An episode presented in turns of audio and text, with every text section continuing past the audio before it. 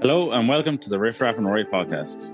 On this podcast, I aim to inspire change by speaking to people that I relate to, and we'll be discussing a range of subjects and topics, including trauma, adversity, healing, and mental health and well-being. Tom is a former international event rider and junior national and European champion. He managed to compete for many years alongside his condition, and although still involved in equestrianism, now writes and blogs around the subject of mental health. Tom also reads extensively, especially around the subject of mental wellness, has an NCTJ qualification, a distinction in copy editing and proofreading, and enjoys studying French in his spare time.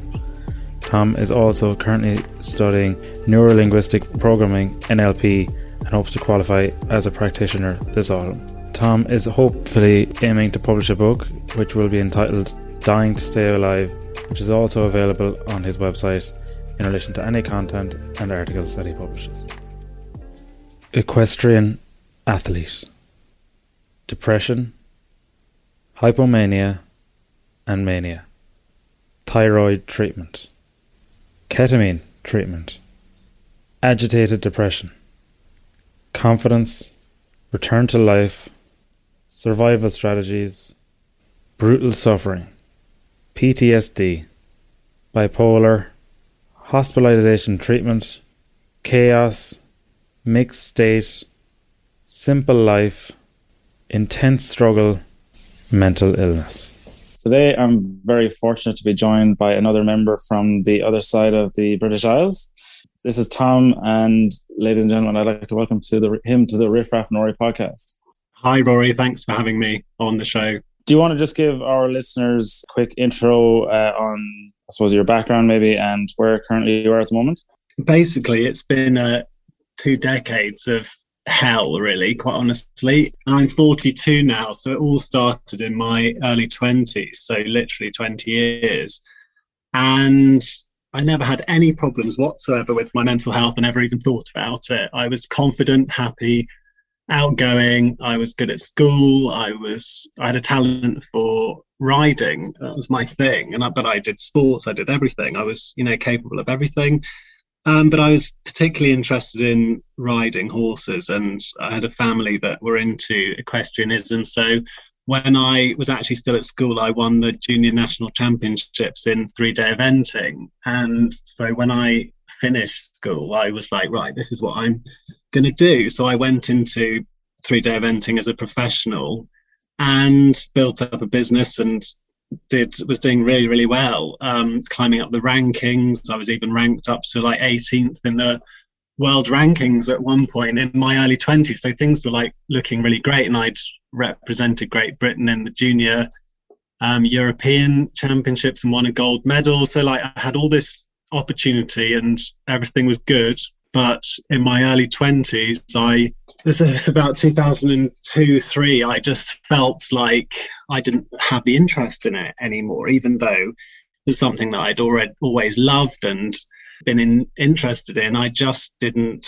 have any interest in it anymore and i was exhausted constantly even though i was fit and well and I was an athlete, you know, I looked after myself, but I felt terribly low and disinterested. And this went on for months and didn't know what was wrong with me because no one really talked about mental health 20 years ago. So I just thought, my God, how dare I feel like this? And I beat myself up over it and I felt it made me feel even worse. And eventually, after months of feeling like that, and literally beating myself over the back to get out of bed and continue with my career so that I didn't lose face and have to admit the problem and the shame of it all and didn't understand what was going on. And eventually I just broke and I just burst into tears one day. And and I just knew I couldn't continue. And mum said you know what's wrong? And I didn't have an answer. I just was desperate. And she took me to a doctor and that was the beginning of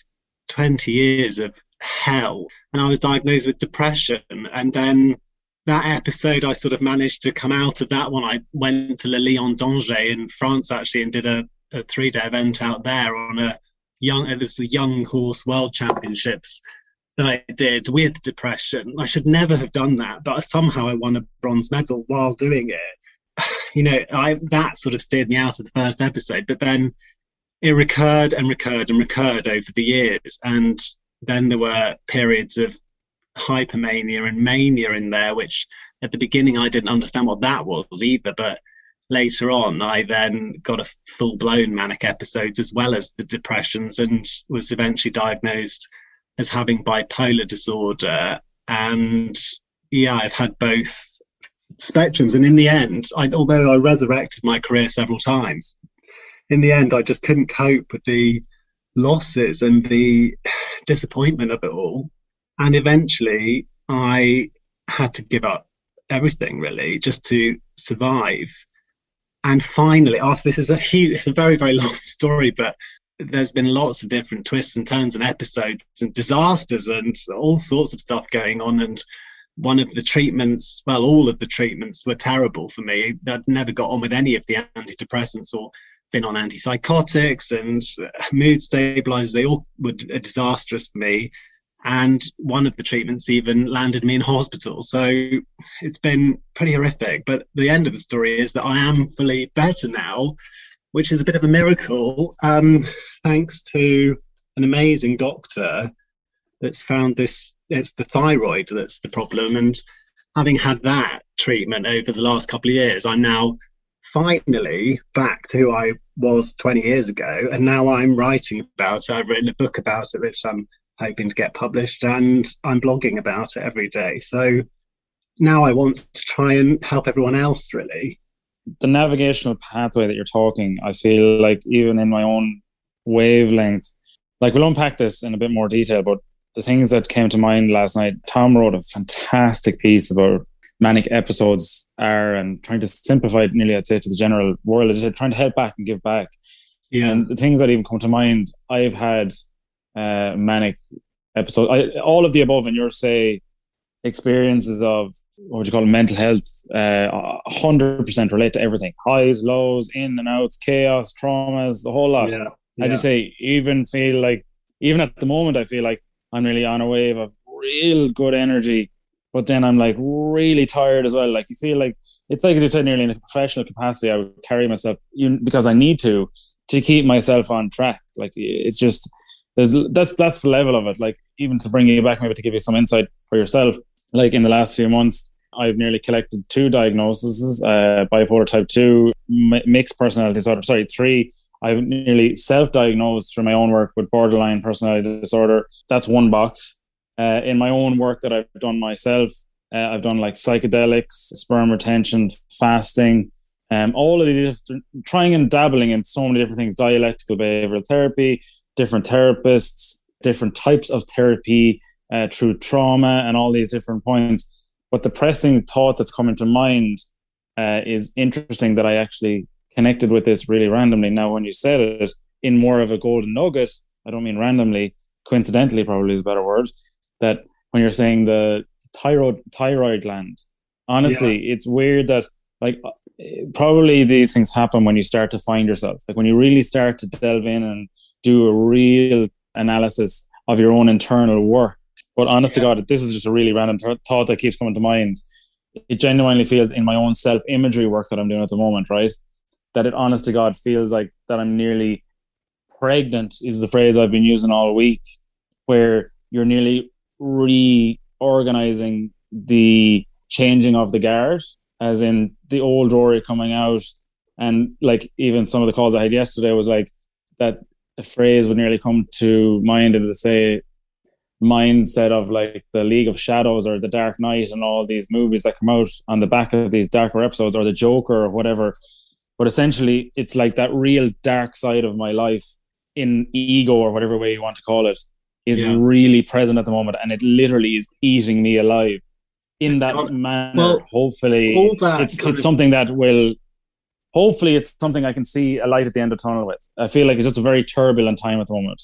I'm so sorry to hear that you're still going through all of that because you know obviously I relate to that. My diagnosis was bipolar type 1 so it's very very obvious because when the manic highs were so high that i thought i was jesus and i was talking to princess diana in my thoughts and I was being blessed by Mother Teresa, and all this stuff was going on, and it was crazy. And I was totally out of control, and I could not sleep at all, and I'd be flying around at a million miles an hour. So that's ma- true mania, like full blown mania, which ends in hospitalization. So, like, I did was lucky in a way, although that's pretty the wrong thing to say because it's such a horrific diagnosis. But it was very obvious that I had that, and then so I was treated for it. But then when I went to this new doctor, I got a much better diagnosis. So, like the stuff that you're talking about, like the internal pain, I had physical pain with this, especially this last few years, this last episode since the hospitalization with the disaster treatment, which you want me to, I'll talk about that later. That was with ketamine. It's a horror story. Yeah, absolutely. Um, Go for it. But the um, he died. This latest psychiatrist, who's amazing, has literally saved my life and given me my life back. And I, I mean, he's just incredible. Um, he diagnosed me better. So when I, he's asked me to explain things, and I said, well, I feel like I've got this pain. I feel like I've got chest pain. I've got heart pain. I've got twinges in my heart and I feel like I've got a ton of bricks on me sometimes and I have to sit in a darkened room deep breathing because I can't cope with that feeling. And he said, Well, that's agitated depression. That's not just simple depression. That's a different state. And it's more like a mixed state where you've got manic features. So, like the insomnia, that would be mania, a type, uh, you know, sort of symptom of mania. And then there's the racing thoughts, which I would have, which is mania, but all in a negative way. That kind of uh, episode, that those symptoms, I mean, that stage is just horrific. That's not survivable when you go through that. And people don't people that have these disorders don't they're not educated about them properly see i went through sort of 16 to 18 years on the nhs getting just told that I was depressed or I was manic. Well, no, there's way more to it than that. There's mixed state, there's agitated depression, there's um, depression with flight of ideas, where your mind is racing and jumping from thought to thought, but it's all negative, it's all suicide, it's all disaster, death, dying, and it's jumping around. And that's the manic symptoms, but in a negative way. So when he explained that to me, I instantly felt like, oh God, you know, yes, there is so much more to it than that, and th- and you understand this, and he explained it to me, and then you know I left there. I still felt obviously absolutely terrible, and I wanted to take my life. Absolutely, I just you know how am I still alive? I don't know, but I was then educated about it, so at least I could identify what was going on, and I was sort of rapid cycling between these different states. Well, they were all terrible, but they were different. So at least I could sort of identify that and then just being way more educated about what was going on really really helped me. And then when he treat he basically treats the thyroid and it's not and everyone always says to me when i mention this is it overactive thyroid? Is it underactive thyroid? And it's not either of those things. It's a conversion problem which is basically where there's an active form of thyroid hormone and there's a there's the just the normal thyroid hormone that you produce, which is T4. The active form is T3, and that's the the, the active form is what you need in the brain for um, correct functioning, and that's what he thinks. Well, he knows bipolar patients can't do. They can't convert thyroid hormone to the active form. So once I got up the right dose, and he's prepared to go outside of the guidelines to get you better, which is amazing. And he pushes and pushes, and eventually I got to this huge dose of thyroid hormone, woke up one morning and just went, you know what? That 20 years was hideous, but I'm fine with life. I'm okay. It's a nice day. I'm going to go for a walk. I don't want to kill myself. This is amazing. And I stabilized. And then it took me a year. It took a long time because of the damage.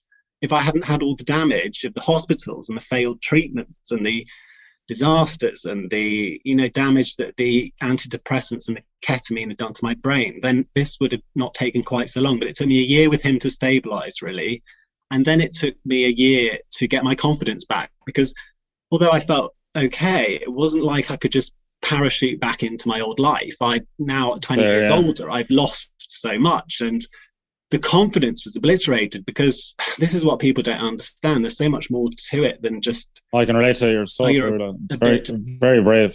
Yeah. So it took me a year. Lockdown was brilliant for me, which is what a lot of people with mental illnesses. Oh my god! Yes. is that not many people the lockdown was so true. Like because there was no pressure to socialize. There was no pressure to go and get a job immediately and get back into everything. It's not like, oh, you're fine, go kind of thing. You've got this lack of confidence and you keep thinking, well, tomorrow morning, am I really going to be okay? Like having doubted myself in my own mind for so long, am I going to be okay tomorrow morning? Am I going to be able to get out of bed? Sounds ridiculous, but you need months of doing that consistently and being well and sleeping properly and getting everything back together and your confidence and then eventually I started working a bit in racing again and riding out for racehorse trainer and really quite enjoying it. And and then I had, had given it up my independence even, and I was living with my parents. So even that's just, I mean, we people used to say to me that's the problem well no i couldn't look after myself i couldn't even get out of bed to the bathroom sometimes i'd have to crawl from my bed to the bathroom through the brain fog so i'd given up my independence well now I've moved in with my sister, and that just makes me feel a bit better about myself. And I'm slowly getting myself back together. But it's been, it's just so, it's such a long process, really. But yeah, I'm finally I can, I can relate back. So that's it's well, it's great. It's great to hear that you're at where you're at, and like oh my god like there's Jesus, there's so much there in that story in itself. I, I, could pull it pull it apart for hours to be honest. It would take a long time to get through it. No no i mean just generally, it's, it's such an amazing, authentic, raw story, and it's really, really, really, really brave that you reflect with such positivity in yeah. such a chapter like that is such a long chapter, as you say, yeah. nearly now to writing your book. That like people don't relate to the intensity even of as you say, the nature of these minutes, seconds, hours, whatever it is, depending on where you are at that certain point. And you're right. It's something that the world, unfortunately, and fortunately, I suppose we have to be positive and negative in these, I suppose, outlooks that we're fortunate that we can arrive at a space where we do have another chance. Please God, like I do yeah. see that vision, you know, that we will have a life and I will have a life that I will be able to maintain. It's so good. It definitely feels like the world nearly, please God, even with the likes of a pandemic, has finally turned its head and said, hold on a second we need to be very careful with mental health. Yeah. Like it's finally starting to get more, a bit more attention that it deserves. And I feel like even with myself, the level, as you said, of intensity, be it inpatient treatment or outpatient or whatever it is, people that struggle need support because you're just like, nobody around me here connects to me at all. Whereas, as you said, thank God you connect to like a psychiatrist or someone in that department of life that's someone that's professional that can literally go, hold on a second. I understand what you're thinking. This yeah. actually is normal. Like it, it happens. We just need yeah. to make adjustments, yeah. and we will please God get you to where you are. Yeah, the thing with the slight problem with it all at the moment is it's obviously great that people are talking about mental health, but they're talking about mental health slash well-being, and that's what I have a bit of a problem with because the the issue isn't with mental health. The issue is with mental illness. But unfortunately, people yeah, can't fair. say mental illness, can they? Because there's so much stigma around it, which is why I always say it. If anyone asks me about it, I say, yes, it's mental illness. Don't, you know, a an, uh, an article was written recently about me, and the editor changed the title to This is Tom's Very Brave Battle with Mental Health. And I was like, no, it's not. It's my battle with mental illness. Will you please write it? Because Otherwise, people won't get used to hearing it and they won't be able to say it. The stigma will be too much. And the problem is it all gets mixed up. So a lot of the messages we get in the media, although it's difficult to say this because I, I do agree that it's great that it's all there. So I don't want to criticize, but they're saying stuff like keeps up social support and exercise and nutrition. Well, sorry, I can't do any of that when I'm dying to stay alive, which is the name of the blog and hopefully the book. And when I'm dying to stay alive with depression, I can't go and see my friends when I'm like that. Don't tell me to social social support, whatever. I can't do that. I feel terrible when I get there. Doesn't make me feel any better when I do it. I'm forcing myself to engage with people when you know, and they're saying, Hi, how are you? That question, oh my God, when you want to kill yourself, hi, how are you? You can't say I want to die, and you can't say well, find that you do. You just go find thanks because you think, well, I can't go into it at a dinner party, can I? So I say find thanks, and I'm lying to myself and I'm lying to everybody else, and then I don't feel any better, and I force myself to do it. I go home and I pull the curtains again, and I can't wait for the day to be over. And I can't wait for it to you know to to get out of there. So that's no good telling people to do that when they're depressed. You know, exercise. No, for goodness sake, I'm depressed. I'm dying here. I cannot go for a run. I can't even go for a walk. I used to force myself to go walking and trying to help myself, or I just wanted to lie down in the ditch and die. I felt terrible. That did not help me. So I would say to anyone that's you know got depression to that degree is do not force yourself to do any of that it's not going to help you. You need to conserve your energy. You need to if you need to pull the curtains and go to bed and tell everyone you can't do this then that is what you have to do.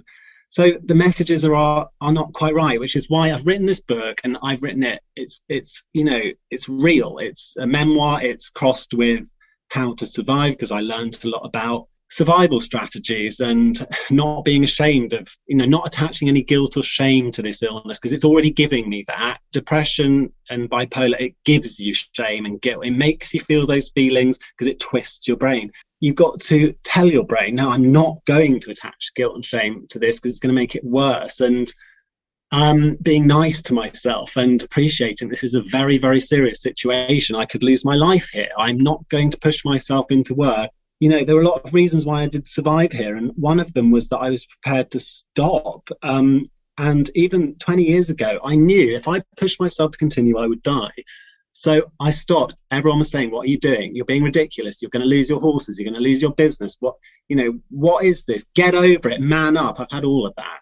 Um, chin up. Get over it. Um, stiff a lip. All that. And it's like, no, you haven't got a clue what I'm going through here. I cannot survive this. This is brutal suffering. And I was the expert of myself. And that's what everyone has to be expert of yourself. If you, you're the one that knows what's going on in your mind. And if you're having suicidal thoughts and you're in danger, then you cannot push yourself into work every day. Stop, you know, get better. But I know particularly men can't do that. And I get it as well, because how do I give up and lose my job, lose my house, my mortgage?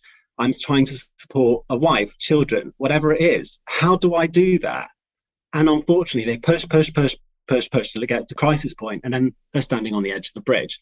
And you know, people have got to be prepared and able to have that, you know, plausible. It's so plausible to do it, you know, and they've got to feel that it is to hold their hands up and say, look, I can't do this. I've got a legitimate reason here. I'm going to stop working. I mean, in the beginning, I tried to break my own leg to get out of work and give myself a inverted commas plausible reason to stop because the shame and guilt and pressure because I had this three day eventing and I was this ex national champion and all the rest of it. And I felt this pressure to continue, and I didn't feel that mental illness was a plausible reason to stop. So I went into the back of the horse box and I tried to break my own leg. And like people do that. And it's not okay. And uh, just recently, we've had a couple of people in the in the in the um, public eye pulling out of things like Naomi Osaka in the French Open just on Sunday, Monday. She pulled yeah, out, but yeah, she pulled out bravely, like did it because she said, "I'm not going to do the interviews because it's." has a really negative impact. It perhaps wasn't done in the right way. The backlash was terrible, and she stood up for it. And she said, "Right, I'm not doing the competition then because I'm going to put my my mental health first and you know cats off to her. And then there was a, an mp over here that did the same recently. Well that was ptsd and she got some really shitty comments from people like oh you weren't in a war love. What's wrong with you? kind of thing. And you know comparing parliament to being in the trenches and stuff like this. Well ptsd is nothing like that. It's not just war veterans that get this disorder. If you've had trauma in your life, you can be susceptible to it. One in three people with major trauma in their life suffers from PTSD. And people are not educated. We've done awareness now. This is what the point really of this whole rant is that um, we've done awareness over the last 10 years. We're all aware about mental health and the impact and whatever, but we're not all aware or educated. So it's got to be about mental health education now and then and suicide prevention and money towards treatments that are shown to be effective without side effects, like the one that I've received. The money's got to go in the right places. Just got to be a bit better structured because unfortunately, everyone's doing little things all over the place, but nothing's really being done. And I'm not seeing a reduction in suicide rates. And I'm definitely not seeing an improvement in the system either, because here the wait times on the NHS are horrendous. You go in there in crisis and you come out being told that you're going to have to wait a year to see a therapist. And I mean, for God's sake, that's not okay. I already don't value my own life because I feel so terrible. Now I'm being told I'm not, I'm not, eh, eh, you know, prioritized at all here. I'm going to have to exactly, wait six yeah. months to a year. Then I really am going to end my life. Am I? I need to see somebody today.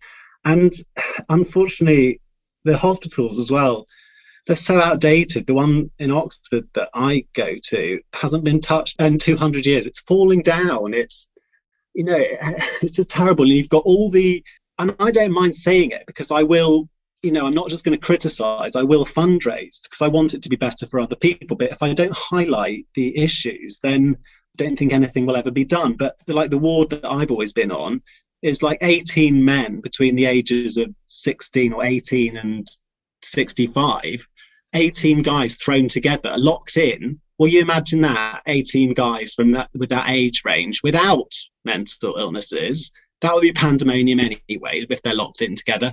From all walks of life nationalities races whatever thrown together and then add in schizophrenia um, psychosis, bipolar mania, depression, suicide attempts, PTSD, chronic anxiety.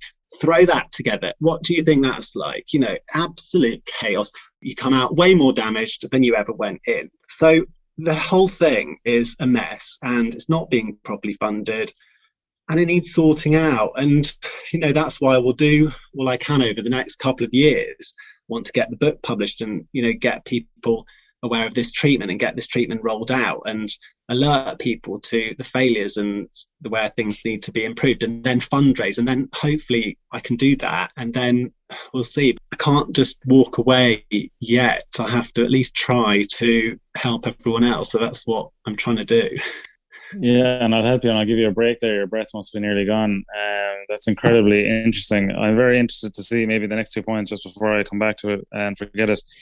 Will be the breakout of the treatment that you're very fortunate you came across and also the ketamine story. From my own side of it like uh, yeah relating to all of the above in the sense of inpatient treatment twice crazy in the sense of as you say like now in fairness i feel like i was fortunate maybe that i came through both inpatient treatment situations in a good place. I was in a good mindset at the time uh, now it would have been very different if I hadn't have been in a good place, and I can appreciate that could be very different. Um, why, why were you as, Why were you an inpatient then if you were in a good place mentally? Sorry, so the first time I had just come through my suicide, and people were saying, "Rory, you need to focus on yourself," and then I went in involuntarily. I was on the back of, I'd say, having come through a darker chapter, but I knew I needed to deal with what I needed to deal with uh, from the previous few months. Then most recently, I got detained because of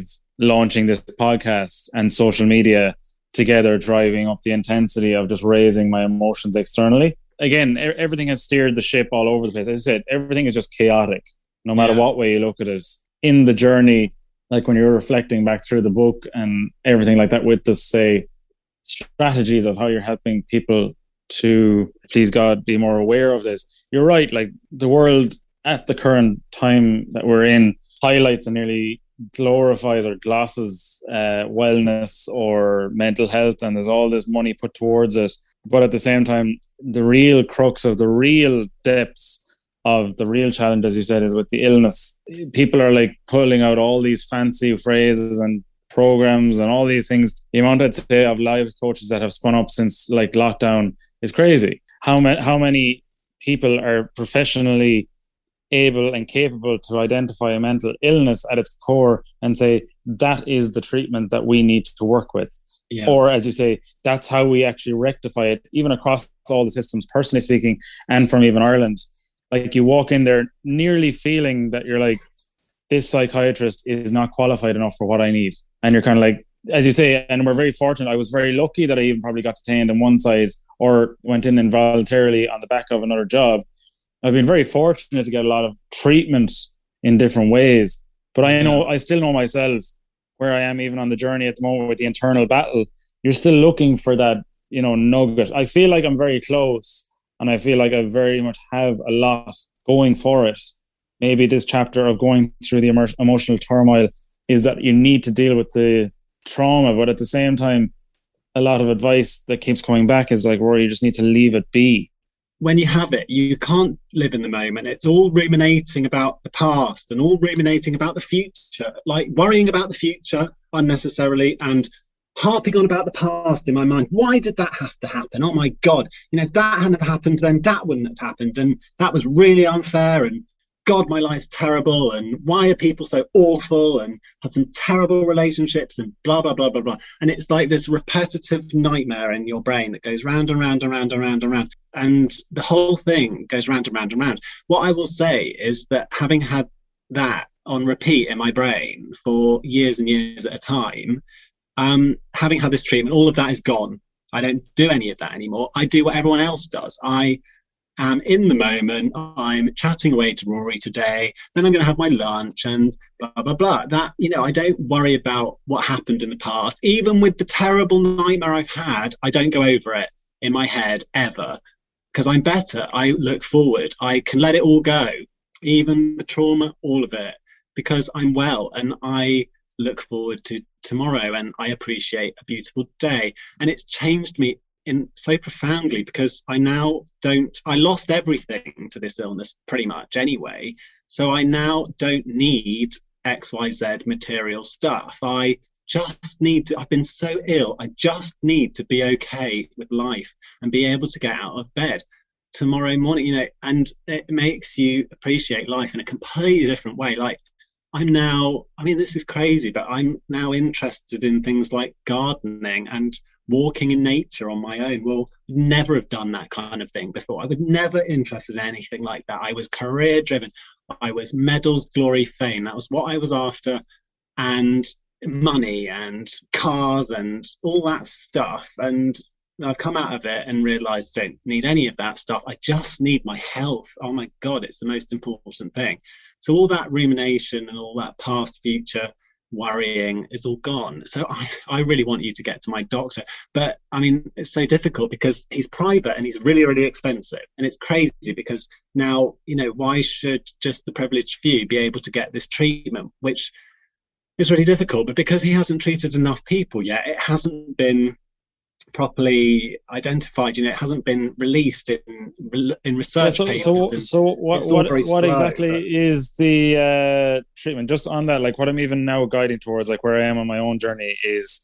Like tomorrow morning, I have a thing called biofeedback, which is all to do with your deficiencies and vitamins, and it gives you a full scan on energy in the journey I'm working with kind of Gabor Mate and a lot of transgenerational trauma, like trying to unpack all of these different points.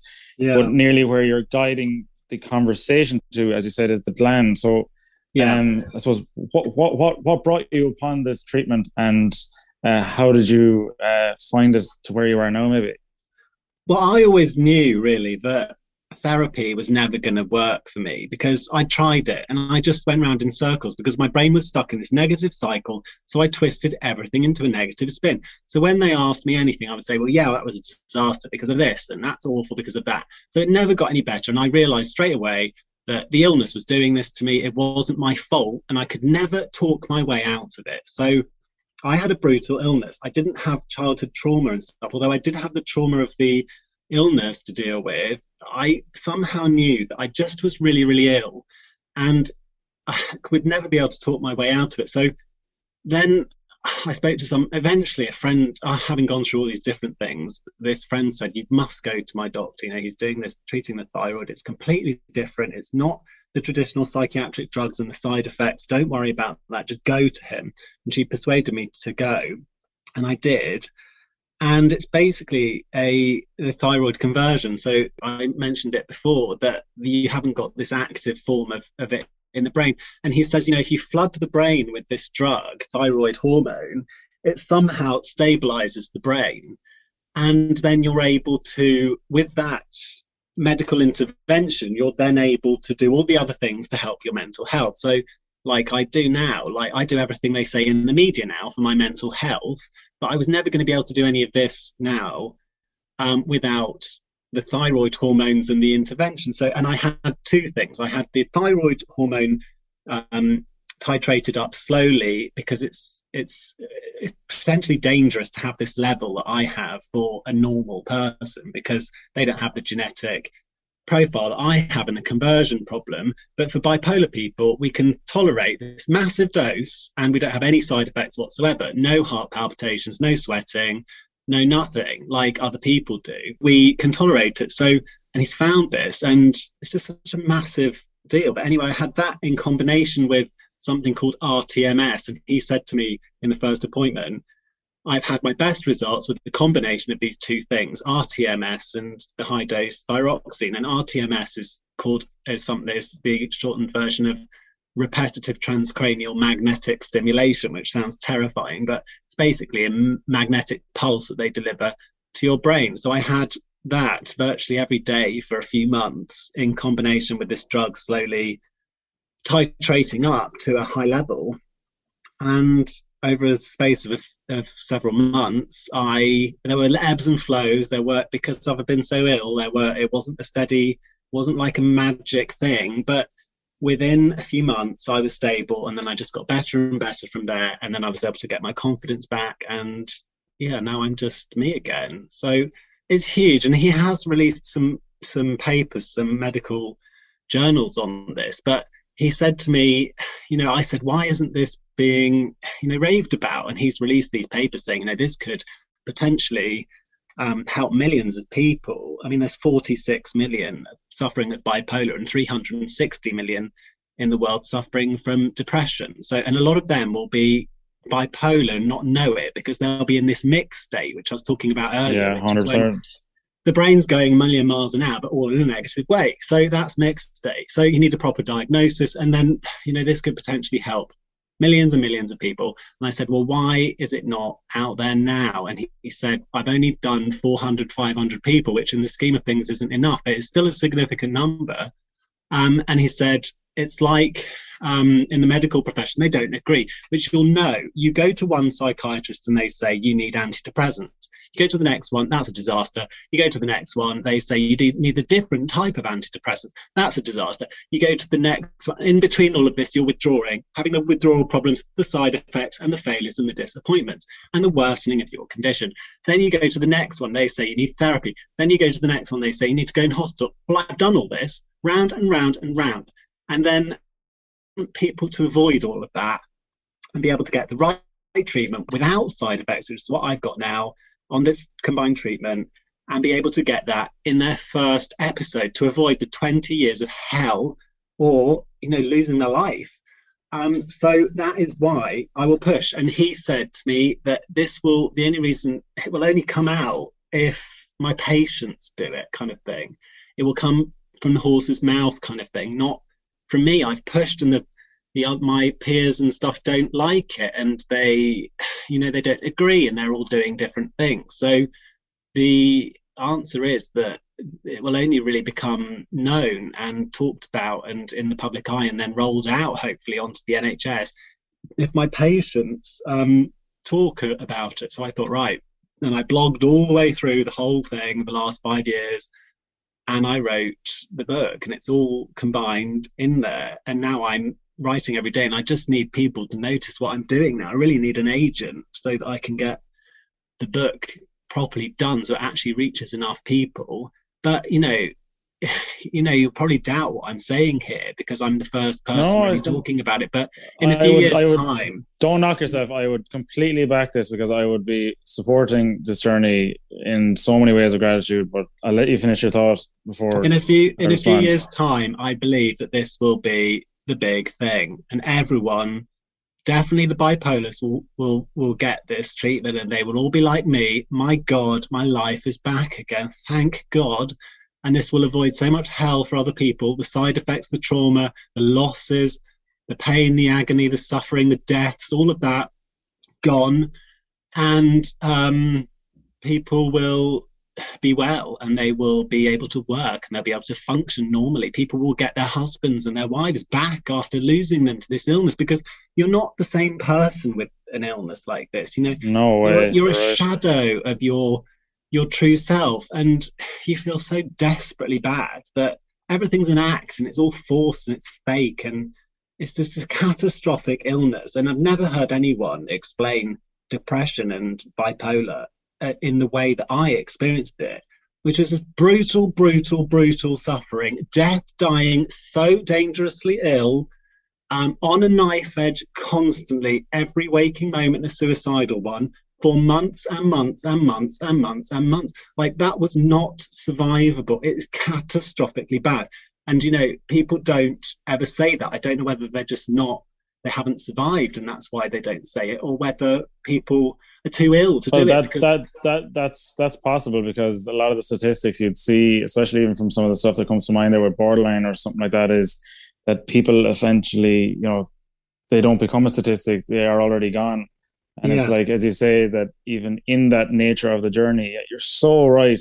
And I don't think the illness in itself, as you said, just from a supportive point of view from say the UK or the NHS in this point is like it's not given the priority that it needs. Like if no, you had an illness no way, that was yeah. a serious life illness, a physical one, for example, yeah. you would be given priority to the treatment for whatever Absolutely. you need. Whereas with an illness, you're just like that's it, and like you're like as you said, playing circles of uh, therapy or whatever it might be, and all of a sudden you're, you're spending thousands or whatever it might be, time, energy, trauma, the whole lot, and you're just back at square one. Whereas it feels like, thank God, with yourself, it's amazing to hear such a nice success story that you're one of the ones yeah. reflecting backwards to say, look, like nearly with the hope of what I even had put forward in my own uh, professional life that I have an idea to do a business uh, to help people like ourselves, like as in an app, yeah. to help people that are really intense because you need that support yeah. like 24 7. You literally need the basis of everything taken away from you. As you said, like you need someone, maybe even as you said, to take you to the bathroom.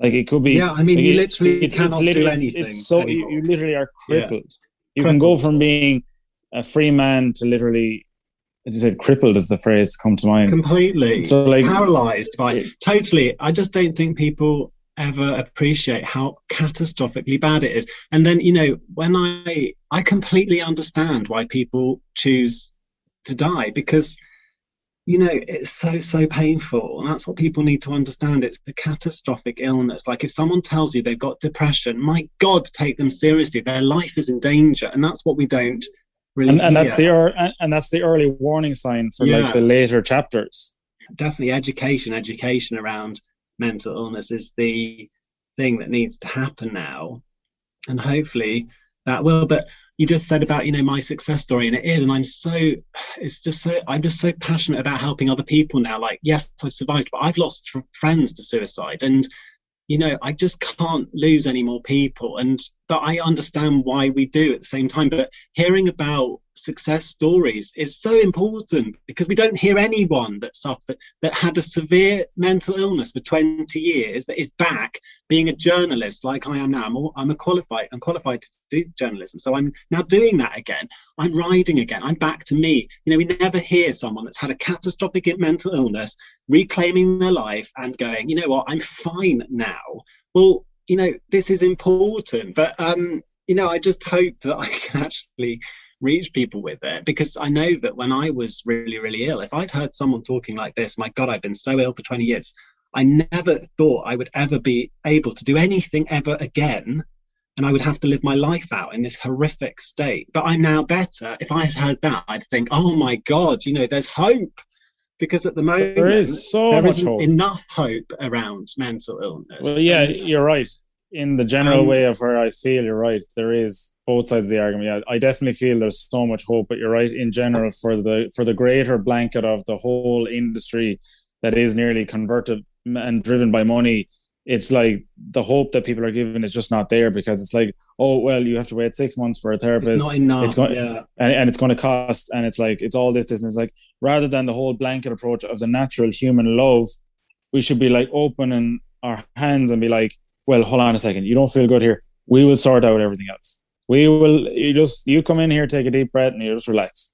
That's like, it's such like humans were driven so much by money, but it's like anything, you know, even on Western medicine, especially, the more I learn about it, it's all driven by money. And as you said, the stigma and all these other things, it's just, it's not given the focus to actually try and help people that really need certain treatments no uh, in really really really difficult chapters but at the time that they need it before it's too late yeah. that's the scary part there is a problem with the pharmaceutical companies and the drugs industry which is a huge pandora's box but basically they're making billions so why would they change anything but i'll just tell you this for for bipolar disorder antidepressants are an absolute disaster like for me they made me so much worse they made me have insomnia and racing thoughts, which was then mixed state. And I didn't realize it at the time, but I was terrified. When I took Prozac, fluoxetine, I was terrified constantly, suddenly. I was shaking with fear. I had this paranoia. I had this dread about just everything. It was just disgusting to try and live with. And I had insomnia. I would wake up at two o'clock in the morning, panicking about the future. And that was because of that drug. It made me so much worse. So I came off that and I went on something. And it just went on and on and on like that. And the withdrawals and the problems. And I knew they didn't help me. And I knew they made me worse. And then finally, I find out years later that yes, antidepressants are an absolute no no for a bipolar patient, they make you much, much worse. So, and also one in 20 patients goes manic on an antidepressant. And that's a big problem. So the drugs are feeding and generating new illnesses. So now having, and I knew all of that from my own experience, um, but having something like what I have now, the thyroid drug, without the side effects and the problems and without the risks, is just so so important. So I mean, there's so much other stuff to come no, out. No, no, but you're so right. Like even the phrase that comes to mind there is emotional purging. Like, but getting those emotions out is so important. Like, if you feed those emotions and actually get them out and you know bring them out, that's the healthy part. Because when your yeah. mind is clear, then then the peace comes. You know, your mind can actually relax, and it's like, oh, grand. I'm very fortunate in so many ways that I literally can do that at the moment, and I feel like I could literally nearly tip towards mania if I want to. Like, you know, you could make these choices, but if you didn't know, if I didn't know how to stop mania, as I did, as you said, the first time when you go through these things, you've no idea. You're just in this positive, yeah. creative. You literally could turn water into wine and oh, convert oh, yeah. it into gold if you're struggling. like in the sense that, like, it's so it's it, but it but what's considered crazy is like that, as you said, with education and society. Then it can't be just everyone just sees it as oh he's an outlier and let's leave him be and let's let the destruction continue versus like I got detained, but it's more like versus it should be a case of like, oh hold on a sec, this guy is a bright spark. Like they are very, yeah. very, very creative. Like they have yeah. it. They have it. There's something in there that they have.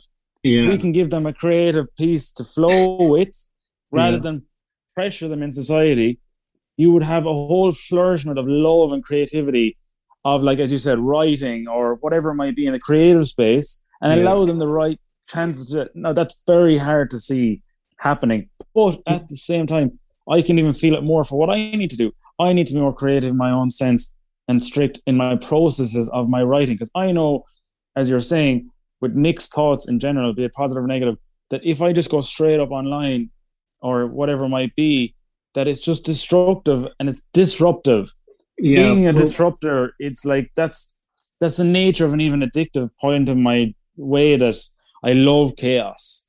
And it is chaos, and some of the most incredible stuff comes out of certainly a hypomanic episode before the full blown mania. Like your writing is so creative, and you're having amazing business ideas, and you're multitasking, and you're on the phone to someone and doing something else, and you're cooking amazing food, and you're you're so lovable and funny and witty and clever and smart and all this stuff and it's amazing but then it goes for me anyway out completely out of control. The worst for me depression imaginable. I am absolutely in a living hell after that because I come crashing down and the brain doesn't have any neurotransmitters or positive chemicals to feed off and you're just in hell and that will last for me for like 18 months. So like for me mania is an absolute no-no. But there is a problem here with the bipolar because the mania is so amazing and it's so addictive and so fantastic that people start sensationalizing it. And and that's wrong really because it's so dangerous. If you do have a manic episode you'll then suffer the opposite pole so so so so badly. So it's really really difficult but i do love like the piece i wrote about that on my blog about mania and my experience with god and religion and spirituality and what happened there and sort of questioning and everything that happens to a lot of people and i think it's really important that we talk about this the point in the in my article was that I've never been asked by a psychiatrist about that side of my illness. It was just, I was just dismissed as crazy and given loads of drugs and then thrown out of the door when I was su- suitably numb and sedated. And I was never asked, you know, what happened there?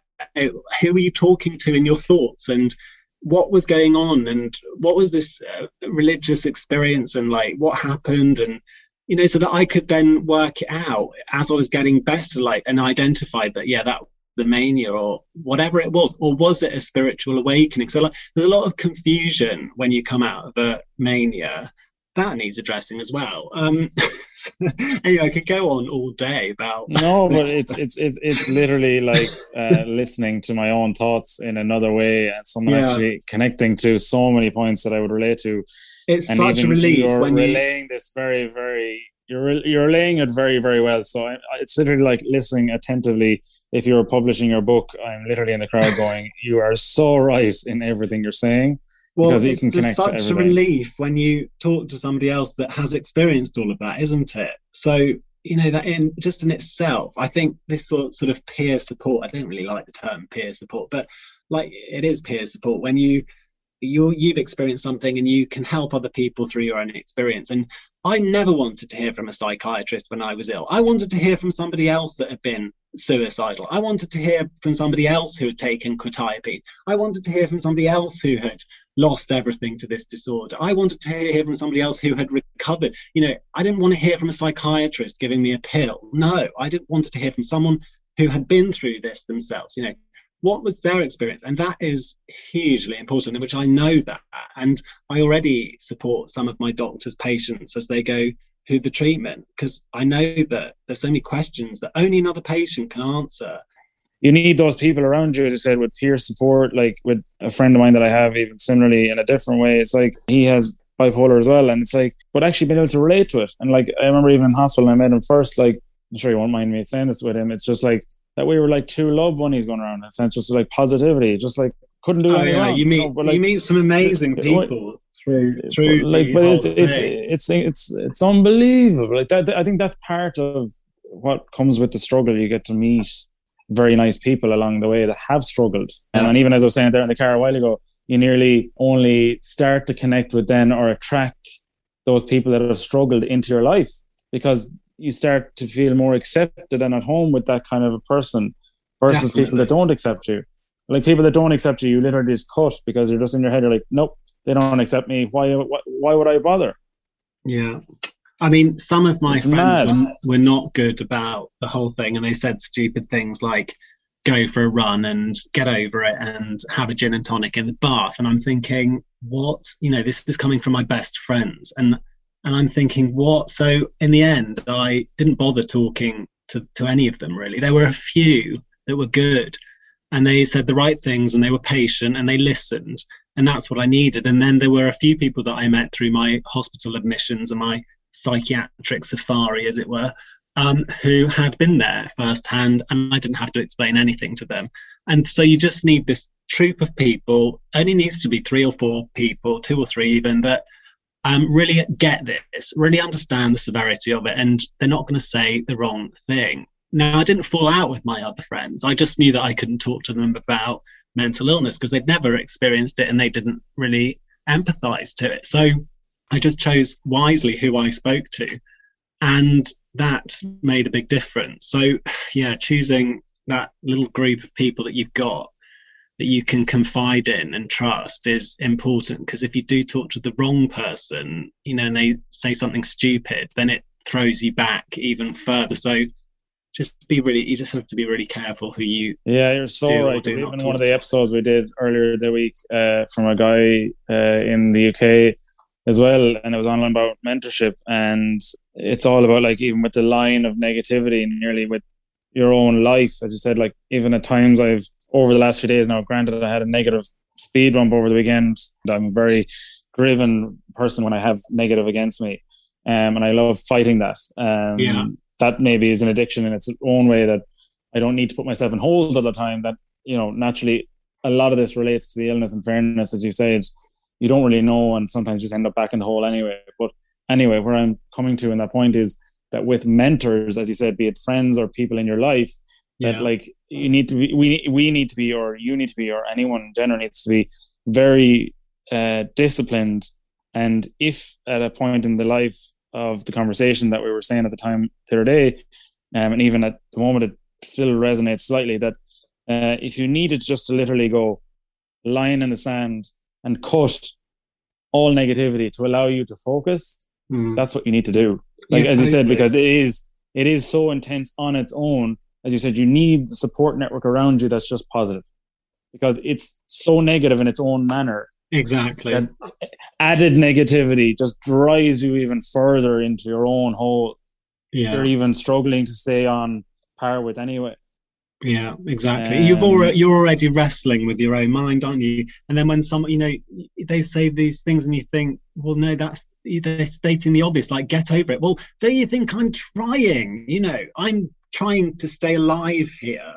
Um, and they, unfortunately, it's not really their fault. They just don't understand because they've never been in your situation. But um, yeah, the comments and the misunderstanding is just it just adds such a horrible dimension to the whole thing because like as you said you're already in brutal suffering.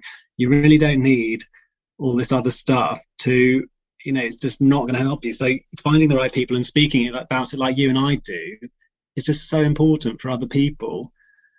So yeah thank you for doing what you do as well. It's just so brilliant. Yeah and like on that nature that you touch my heart with gratitude uh, conscious that I actually have to go to work very soon. Uh, all I want to, to do before I get all uh, emotional in the sense of just gratitude and let that positively wave close out the episode. The last point in one thing that nearly comes in with even a point on the story earlier I was sent to a friend of mine was you mentioned the ketamine story. Yeah. If you don't mind, is that I'm not saying a golden nugget, but I'm sure you were mentioning that earlier. Is that something that is worth bringing into the light of yeah, the last part of the conversation? I can do a quick summary of what happened there. Basically, when I got to the point where all the medications had failed me, the antidepressants and mood stabilizers, antipsychotics, I really didn't know what the hell I would do next. And I was suicidal. It was 2017, and I was in terrible, terrible state. And I just didn't know what to do. So they said, you know, there's doing ketamine treatment at the hospital would you be interested? And I was like, well, I'm not doing antidepressants again because I know they don't work for me. So yeah, let's try something different. Anyway, it's sent me crazy. Basically, they gave me two infusion, blood infusions of ketamine, and it sent me so manic and so high that I had to be hospitalized in the end, sectioned, and I was in hospital for three months because of it uh, just terrible failings. I've written a post about it on the blog and it's all in there. But basically, they didn't give me any emergency numbers, nothing. So when I was crying out and I knew that I wasn't sleeping and I was really, really worried, I couldn't get hold of anybody at the hospital. People can't, I mean, this is so hard to believe, but I could not get hold of anybody. And I sent emails. I got finally got an auto rep- reply out of office, you know, not here kind of thing and I was in terrible, terrible danger. And I knew that this manic episode was coming. Eventually, when I did get hold of somebody, I got hold of a healthcare assistant who told me to take a herbal sleeping pill.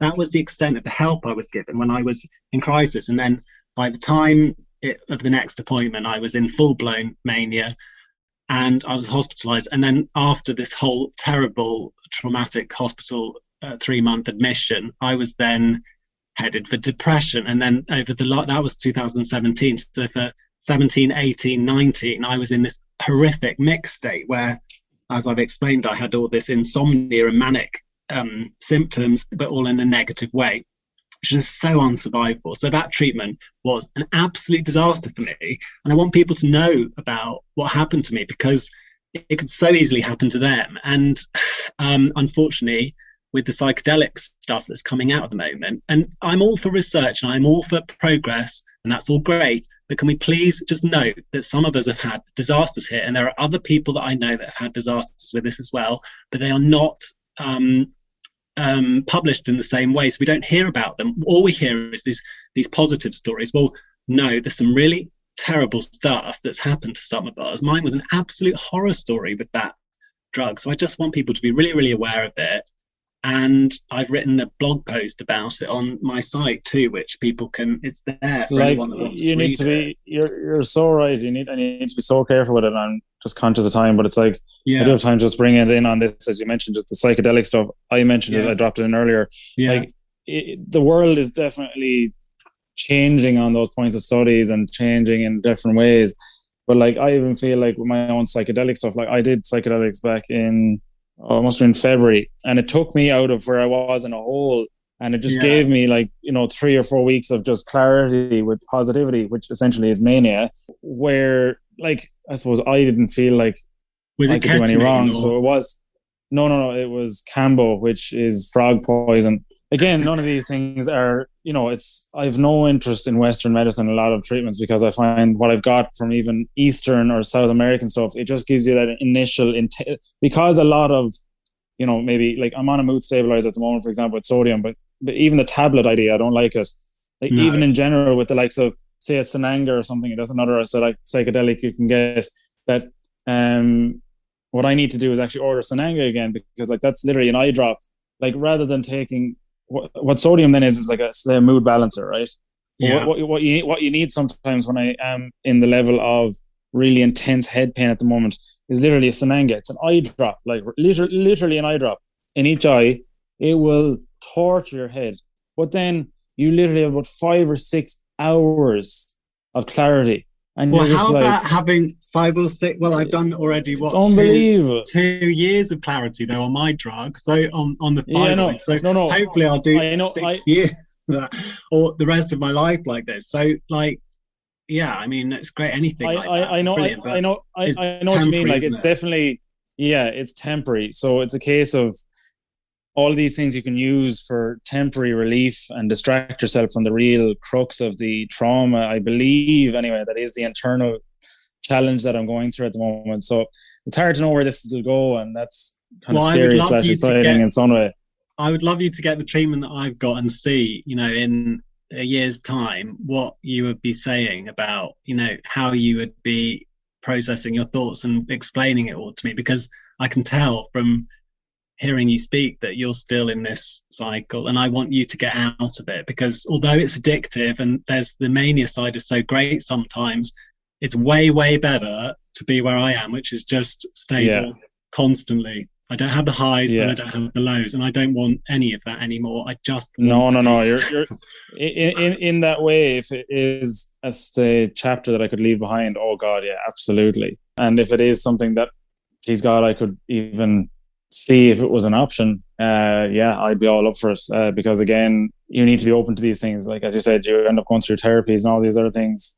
You know that I'm even trying at the moment, and you know it's simply not what you need. Like maybe in time, you know, there's certain skills and strategies that you could easily go through, like a coursework piece, like what at the moment, say, some of the things I'm doing are like dialectical behavioral therapy, which are strategies and all the rest of it. But at the same time, like you're saying, nearly what it sounds like for your treatment, say in another way would like be the chemo for your cancer if it was a phil- physical illness, illness rather yeah, that you're actually able to then deal with the intensity with an intense treatment and then it gives you the space to then give you more coping strategies in time after that with this conversation again it's opened more doors on my own thoughts to say there is more options again which naturally Yeah. even with your head it just goes yeah rory unbelievable so again for even as you said my work i'm very grateful for your work because this possibly has helped me guide myself to a chapter i didn't even realize hope. Yeah, but at the same time, so. for all of the stuff we've discussed today, it could also be a lot of fruitful pieces that people, if they are struggling or connecting or know someone in any way that's any way similar, that they might be able to guide themselves along those paths and dabble and try different things that might help them as well.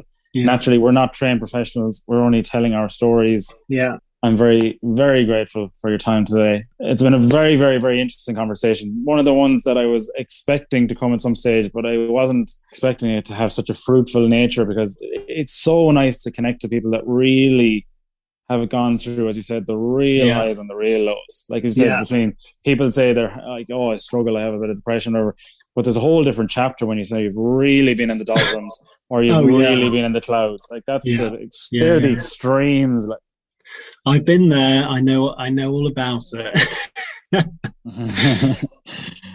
listen, you're a gentleman, and listen, I wish you all the best. And uh, who knows where I might be, as you said, in 12 months. Have gone down the road. If I do, please God, hopefully get a chance at this uh, treatment, and uh, yeah. we might be talking. Going, Rory, one of the best things you ever looked at. We'll definitely, definitely try and do this, and we'll definitely stay in touch as well. Welcome to my world, Riff Raff and Rory podcasts. Episodes will be available every Monday and you can listen to the podcast on all podcast streaming platforms. Follow me on Insta, Facebook, LinkedIn, Twitter. All of my handles are in the show notes. Thanks very much. Tune in next week.